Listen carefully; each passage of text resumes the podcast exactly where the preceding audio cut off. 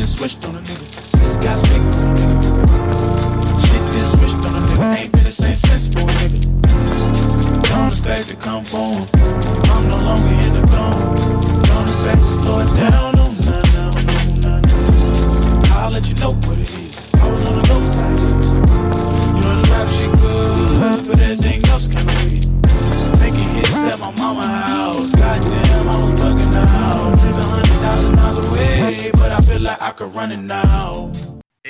welcome back to Block Channel. We're back for episode 40. We're officially over the hill. That's really exciting. I'm really pumped about that. Uh, excited to be back again here for another episode. Hopefully, you guys have been tagging along this season as we've been learning um, more about uh, the, the crypto space as it continues to mature and unfold. And this will be the last episode for this particular season. That being said, uh, I'm, I'm joined today by two co-hosts yet again. And so, if you were with us on our last episode, uh, we were blessed by Erica Amatori of the BitDaily.com, and thankfully she's back again. We didn't scare her away. That's great news. um, and so, so I'm here with uh, her today, and I'm here with Dimitri. Um, you know, you guys know Dimitri. You've been around by this point. Um, so, uh, this uh, Dimitri, do you want to go ahead and introduce yourself? Yeah, D from the Bitcoin Podcast coming at another episode of the Block Channel. You guys know me. I've been here. Episode 40 is surprising to hear almost. We've been doing this a while, so good to be back. Let's do it again. Time really does fly. And then, of course, we're joined by our new guest co-host, which I guess guest co-host isn't even the appropriate term. She's just co-host. Like, let's be real. There is, there is. she's here. She likes it. She, she, it's, she's having a good time. So, Erica, can you just go ahead and introduce uh, yourself to the audience, please? Yeah, yeah. Hey, Block Channel. This is Erica from The Bit, uh, coming you live from New York City. Ooh, The Bit. I like that. I like that. We don't say The Bit daily. We just say The Bit. Like, or we don't say TBD. Or like. I like TBD. I mean, I say The Bit, but um, the bit.com was an expensive domain, so it is thebitdaily.com. Okay. That's good. That's honest. I like saying TBD though. yeah, it's catchy. You know. uh, so uh, we're joined today by uh, a new world famous superstar, uh, which I'm very excited to have him on the show. He's actually uh, here in the studio, aka here in my extra bedroom, my apartment, aka Amit Soleimani, founder of Spank Chain's previous room. And uh, we're hanging out, and he was just recently Mason Borda and his company TokenSoft were just recently featured in CoinDesk um, for their company for uh, securitized uh, ICO and kind of like white label um, uh, management and assistance with um, the ICO process, uh, which is really exciting. Definitely something we need right now, but we're going to save um, uh, save information to give us the, the full story there. But so I guess we'll go ahead and get this started. Mason, uh, can you just give us um, a backgrounder on your pedigree, how long you've been in the space? You are a Bitcoin OG, so um, feel free to flex a little bit and just like kind of like just tell us your backstory. Awesome. Well, well, thanks so so much for having me. It's a pleasure to be here. Um, so so yeah, I, I, guess before before like all this uh, blockchain stuff, I, I, was working on the um, the uh, Wi-Fi chips for the for the MacBooks. So I, I came from the the world of, of hardware, um, and uh, yeah, so me, me and my friend were looking to do something in, in the world of, of payments. And so the, the first project I, started doing in late 2013, 2014 was a uh, dollar based blockchain. Uh, so we're, we took a look at Bitcoin, decided, you know, it wasn't going to work. It was too slow, volatile. So um, that, that was the first project I did. So we basically uh, forked Litecoin and then was was going to peg it to a, a, pool of dollars, and then it had an integration with the ACH network and the Venmo network. Uh, we did that for about a year, built built it all out, built up all the infrastructure. Back then, there were no wallets for for Litecoin, so I had to build those from scratch. And uh, we went to do a legal review, and, and what we learned was that, that it was illegal to do that without a money transmitter license. So um, we we wrapped that up, and then. Uh, Don't you hate when that happens? I hate when I'm doing something. I'm like, shit, I need a money transmitter license. Uh, the the world is Bitcoin, where you can uh, learn regulations the hard way, um, and so uh, ended up at BitGo. Was was there soon after for for uh, was there for a couple years, and uh, while I was there, I got to do some some interesting things. I got to set up uh, the wallet for for uh, the first ICO after the Ethereum launch, the the Augur ICO, um, and uh, it was I think April of 2016. Got to uh, launched the, the first Ethereum multi-sig web wallet. Um, that was that was still like fairly early, um, and that was right before the the, the DAO thing happened. Um, and after that, while, while at BitGo, um, we were working on something called RMG Chain for the Royal Mint of England. So I got to do the the cold storage wallets for for, for that project. Um, and then uh, after that, uh, started a blockchain R&D firm that was backed by uh, insurance companies, um, and um, so did that for bits. And then the uh, the ICO stuff started getting a little bit serious uh, this summer. Uh, we saw um, more established people looking to do ICOs. we saw the blockchain capital ICO. we saw the Civic ICO. Um, and at the same time, we saw big law firms uh, enter the space. And um, so previously, it, it, was mainly just Perkins Coie that was in the space and uh, Marco from, from Pillsbury.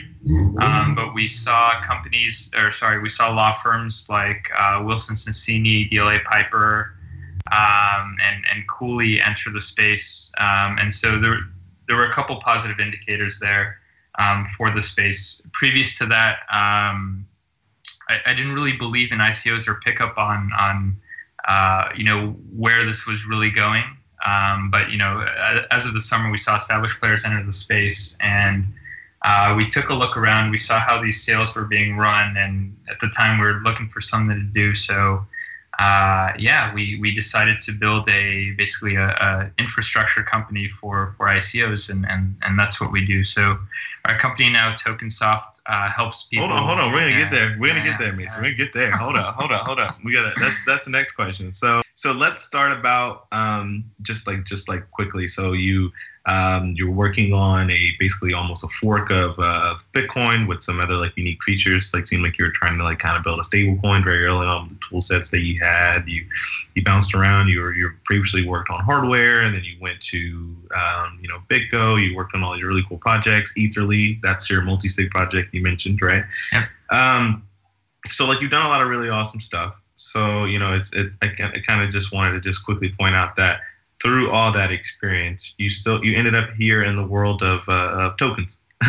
if that says anything about kind of like where this uh, industry is going and how it like continues to progress, especially for uh, key key players that have been in, the space for uh, kind of quite a while. So just something to um, consider um, next time someone throws around terminologies like uh, uh, altcoins or kind of you know uh, this one particular chain as a maximalist will like rule all um, it says a lot about where the talent uh, flows, ebbs and flows from.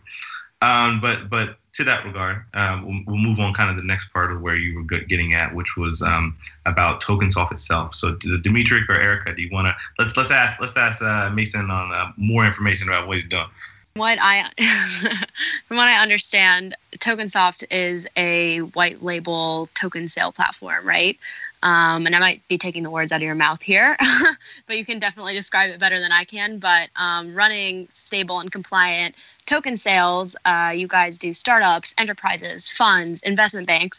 I'm pretty curious to know um, how the services differ between these uh, four company sizes, and if if it does even.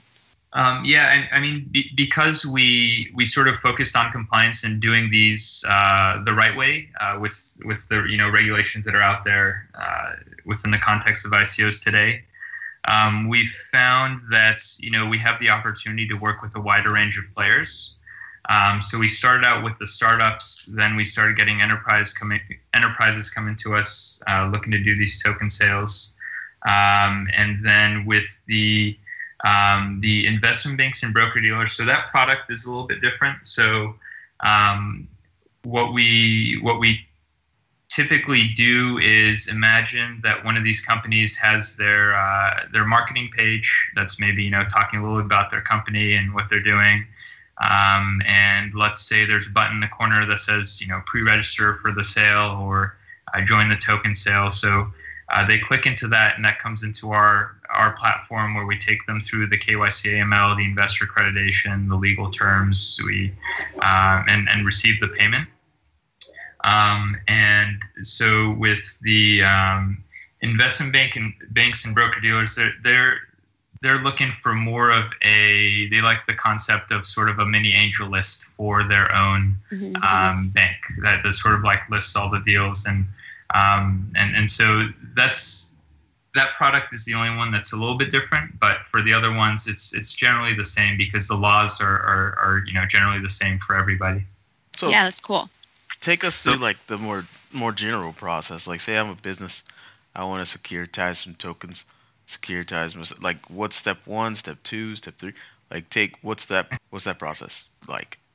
Yeah, so so in, the world of, of tokens, people usually start with a uh, with a white paper that describes you know what they're what they're trying to do from a, a technical angle, or maybe they'll go into the details of, of how they, they see their token manifesting in, in the real world with you know some sort of executive summary that ties it together.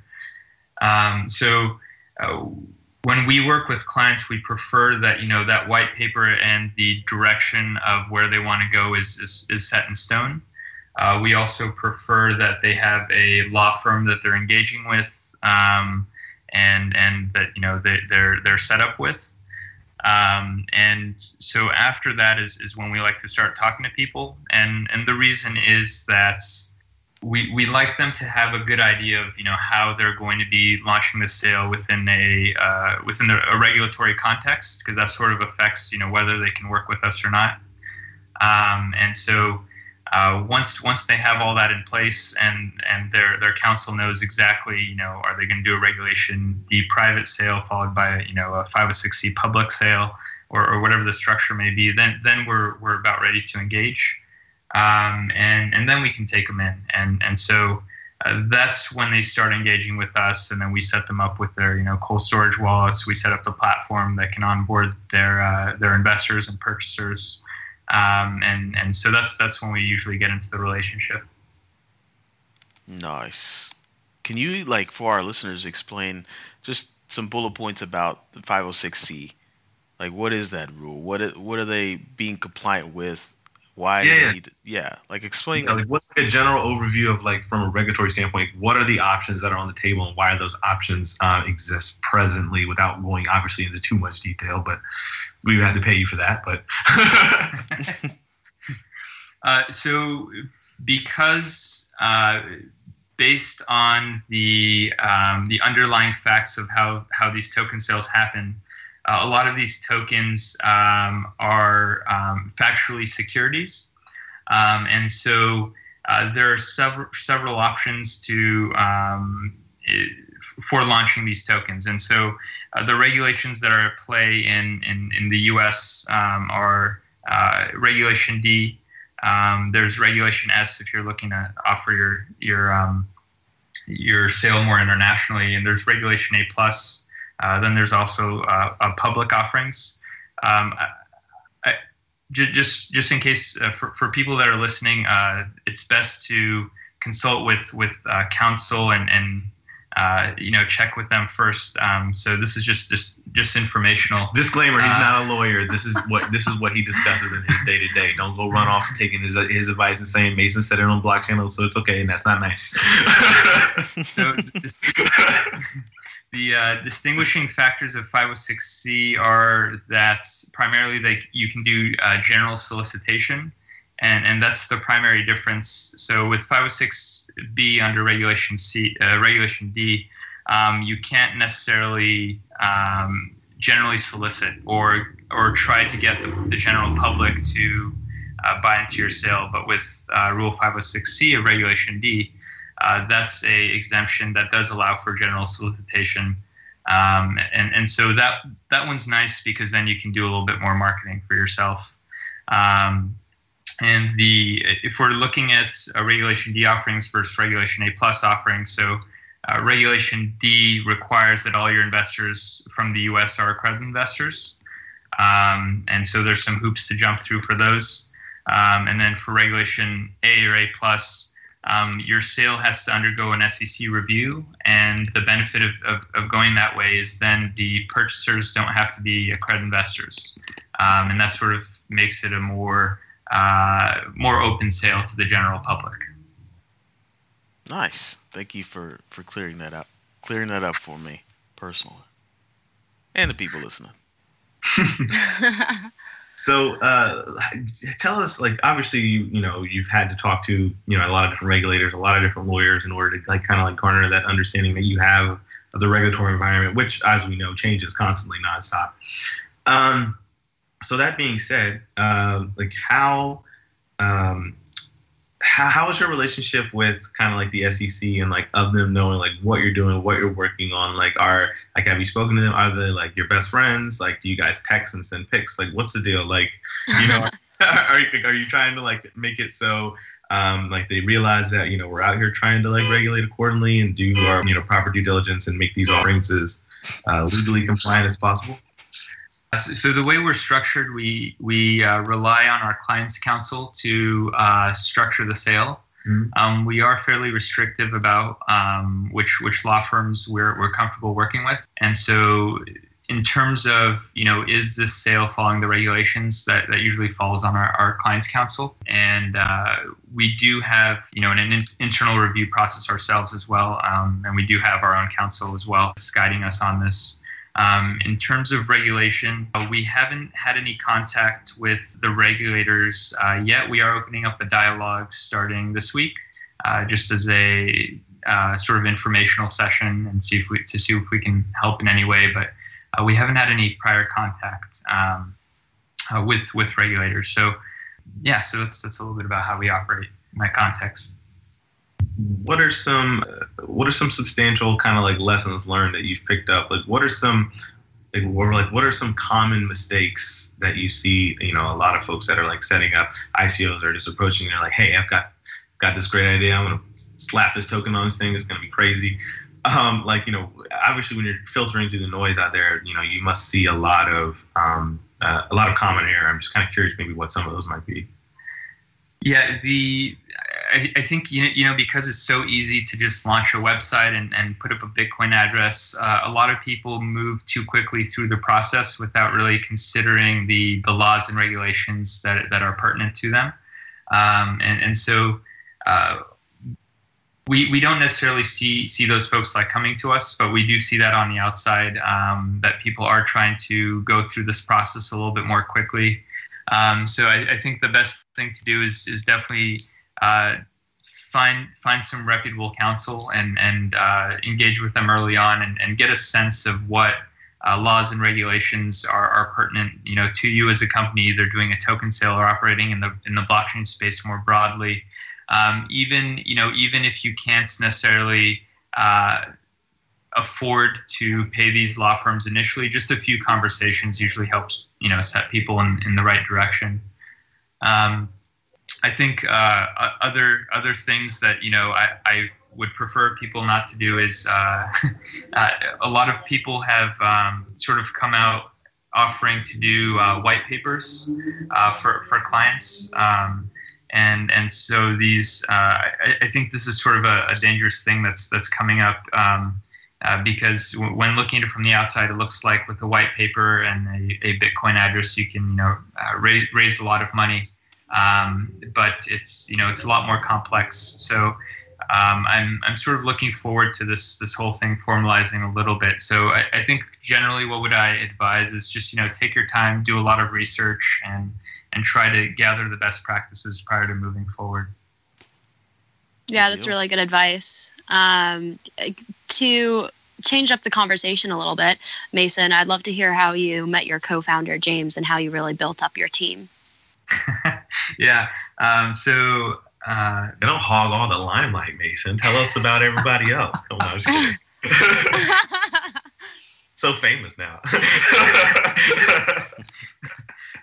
so um, uh, so I was very involved in the uh, 21 community early on.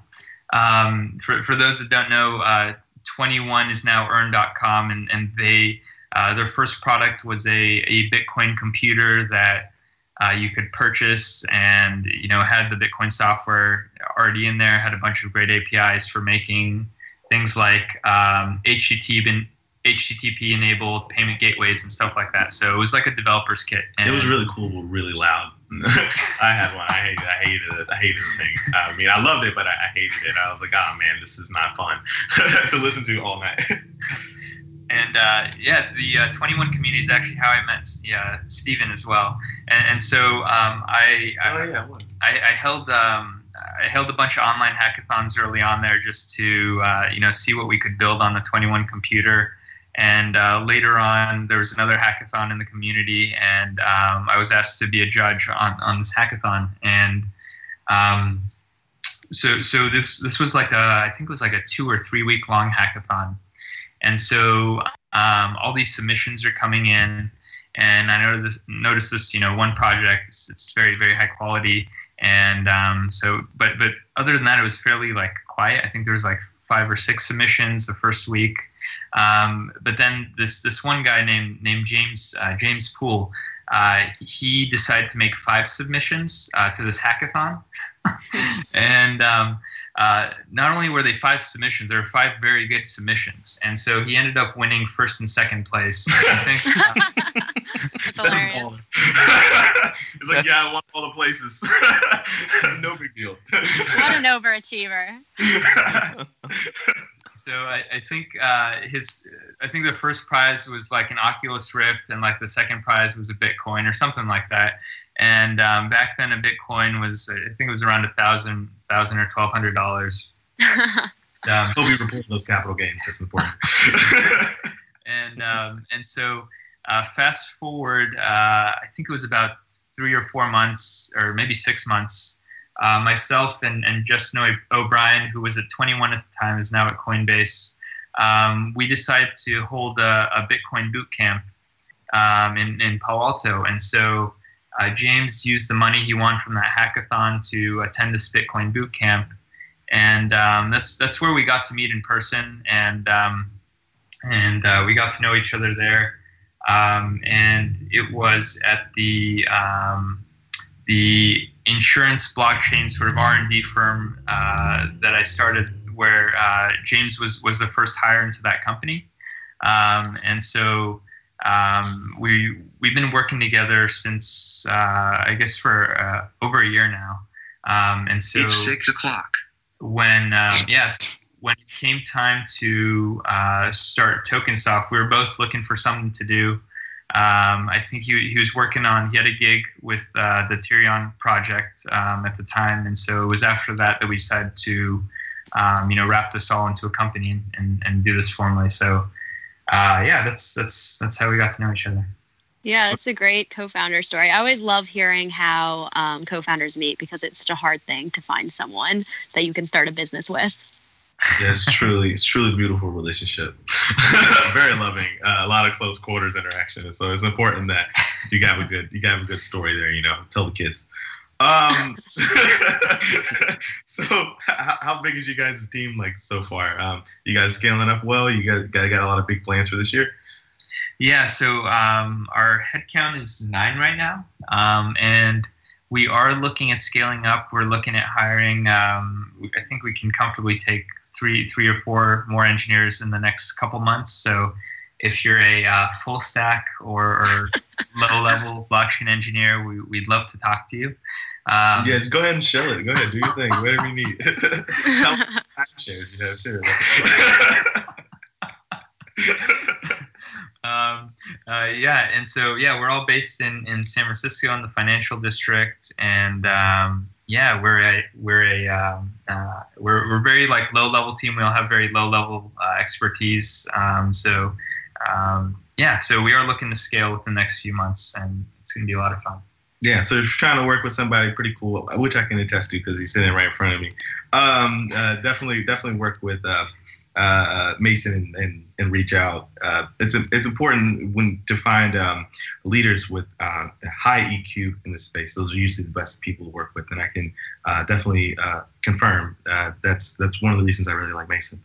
Um, he thinks he thinks technically, but he also he also thinks you know with his uh, his heart too, which is important, and that's also a, a big part of building um, really good teams is uh, caring about the success for others. And when you work collaboratively, historically, collectively, um, like he did with James, and his, you know, like kind of like that adherence and that uh, uh, uh um, what's the word I'm looking for? Uh, uh, Cohesiveness.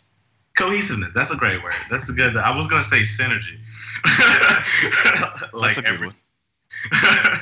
uh, but yeah, so uh, but yeah, and then that's that's important. So uh, really glad to hear that. So um, that being said, uh, before we scoot out of here um, and uh, finish filling everyone's minds, like what's your what's what's some advice or anything that you could leave, uh, kind of just for the space as we we look around and we're about to prepare for you know the summer and we're about to go into you know kind of another cycle here, hopefully of adoption and scalability um, becomes more prevalent. And as these projects continue to mature, what's uh, what, what's something that you think developers, entrepreneurs should be privy about, um, uh, privy to, excuse me, uh, in this space? I, I, think um, sort of over the entire trajectory of, of the space, it, it's sort of built on the foundation of, of two things. And it's, it's, you know, it's about the technology, number one. And uh, number two, uh, it's about not breaking the law.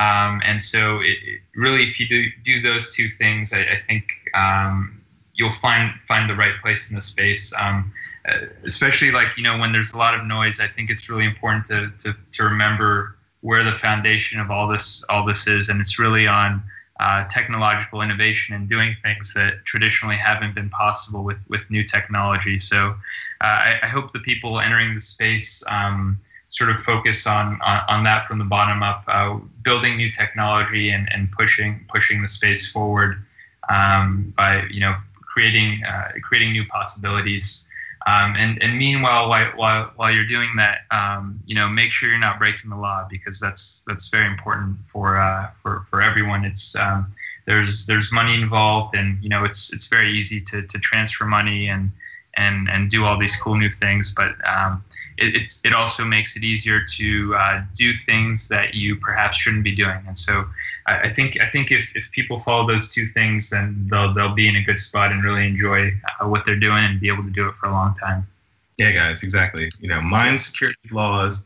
Make sure you pay your taxes, Yep. and uh, and don't don't promote security sales. Like that's that's bad, and you're not Yeah. supposed to do that. Uh, so yeah, so again, you know, thank you, Mason. Thank you for you know uh, giving us this information. I was really excited about TokenSoft. Excited to be working with you guys um, on those various projects, like at, at through Momentum as well. And it's been a pleasure working with you, and look forward to continuing to do that in the future. And I wish your team the best of luck as you guys continue to scale and grow. That you guys find all the talent that you need to uh, create your vision, because it seems like you have your head in the right place. And I think what you are building is very pivotal uh, to the industry as of right now. Uh, and I hope that you guys uh, see all the success. Awesome. I really appreciate that. Thanks so much for having me. No problem at all. This episode of Block Channel was sponsored by Bitcoin Cash. If you love Bitcoin, you're going to love Bitcoin Cash. Bitcoin Cash is a hard fork of the original Bitcoin legacy chain and features an 8 megabyte block size and a flexible difficulty adjustment algorithm that enables it to more easily handle large fluctuations in the network hash rate. Bitcoin Cash was created and quickly adopted due to its potential to provide a sound store of value and medium of exchange while still enjoying low network transaction fees and the security of SHA-256 proof of work. If you're interested, check out bitcoincash.org to learn more about how this asset can help you and how you can start using it for buying goods and services today. We get bumps in the road, but it's worth it, nigga. We on a crash course, so fuck the hurdles, nigga. Getting greasy, I'm here to better burdens with you, yeah. This ain't the beach that you used to. I just can't sing like I used to. In a different place now, I'm rapping different. Old friends need Oscars, they acting different. Don't count me out to make that decision. I know you feel it, boy. That shit intuition. Gold medals, gold rings, double gold Olympians. That's the name of the squad. Don't you ever forget.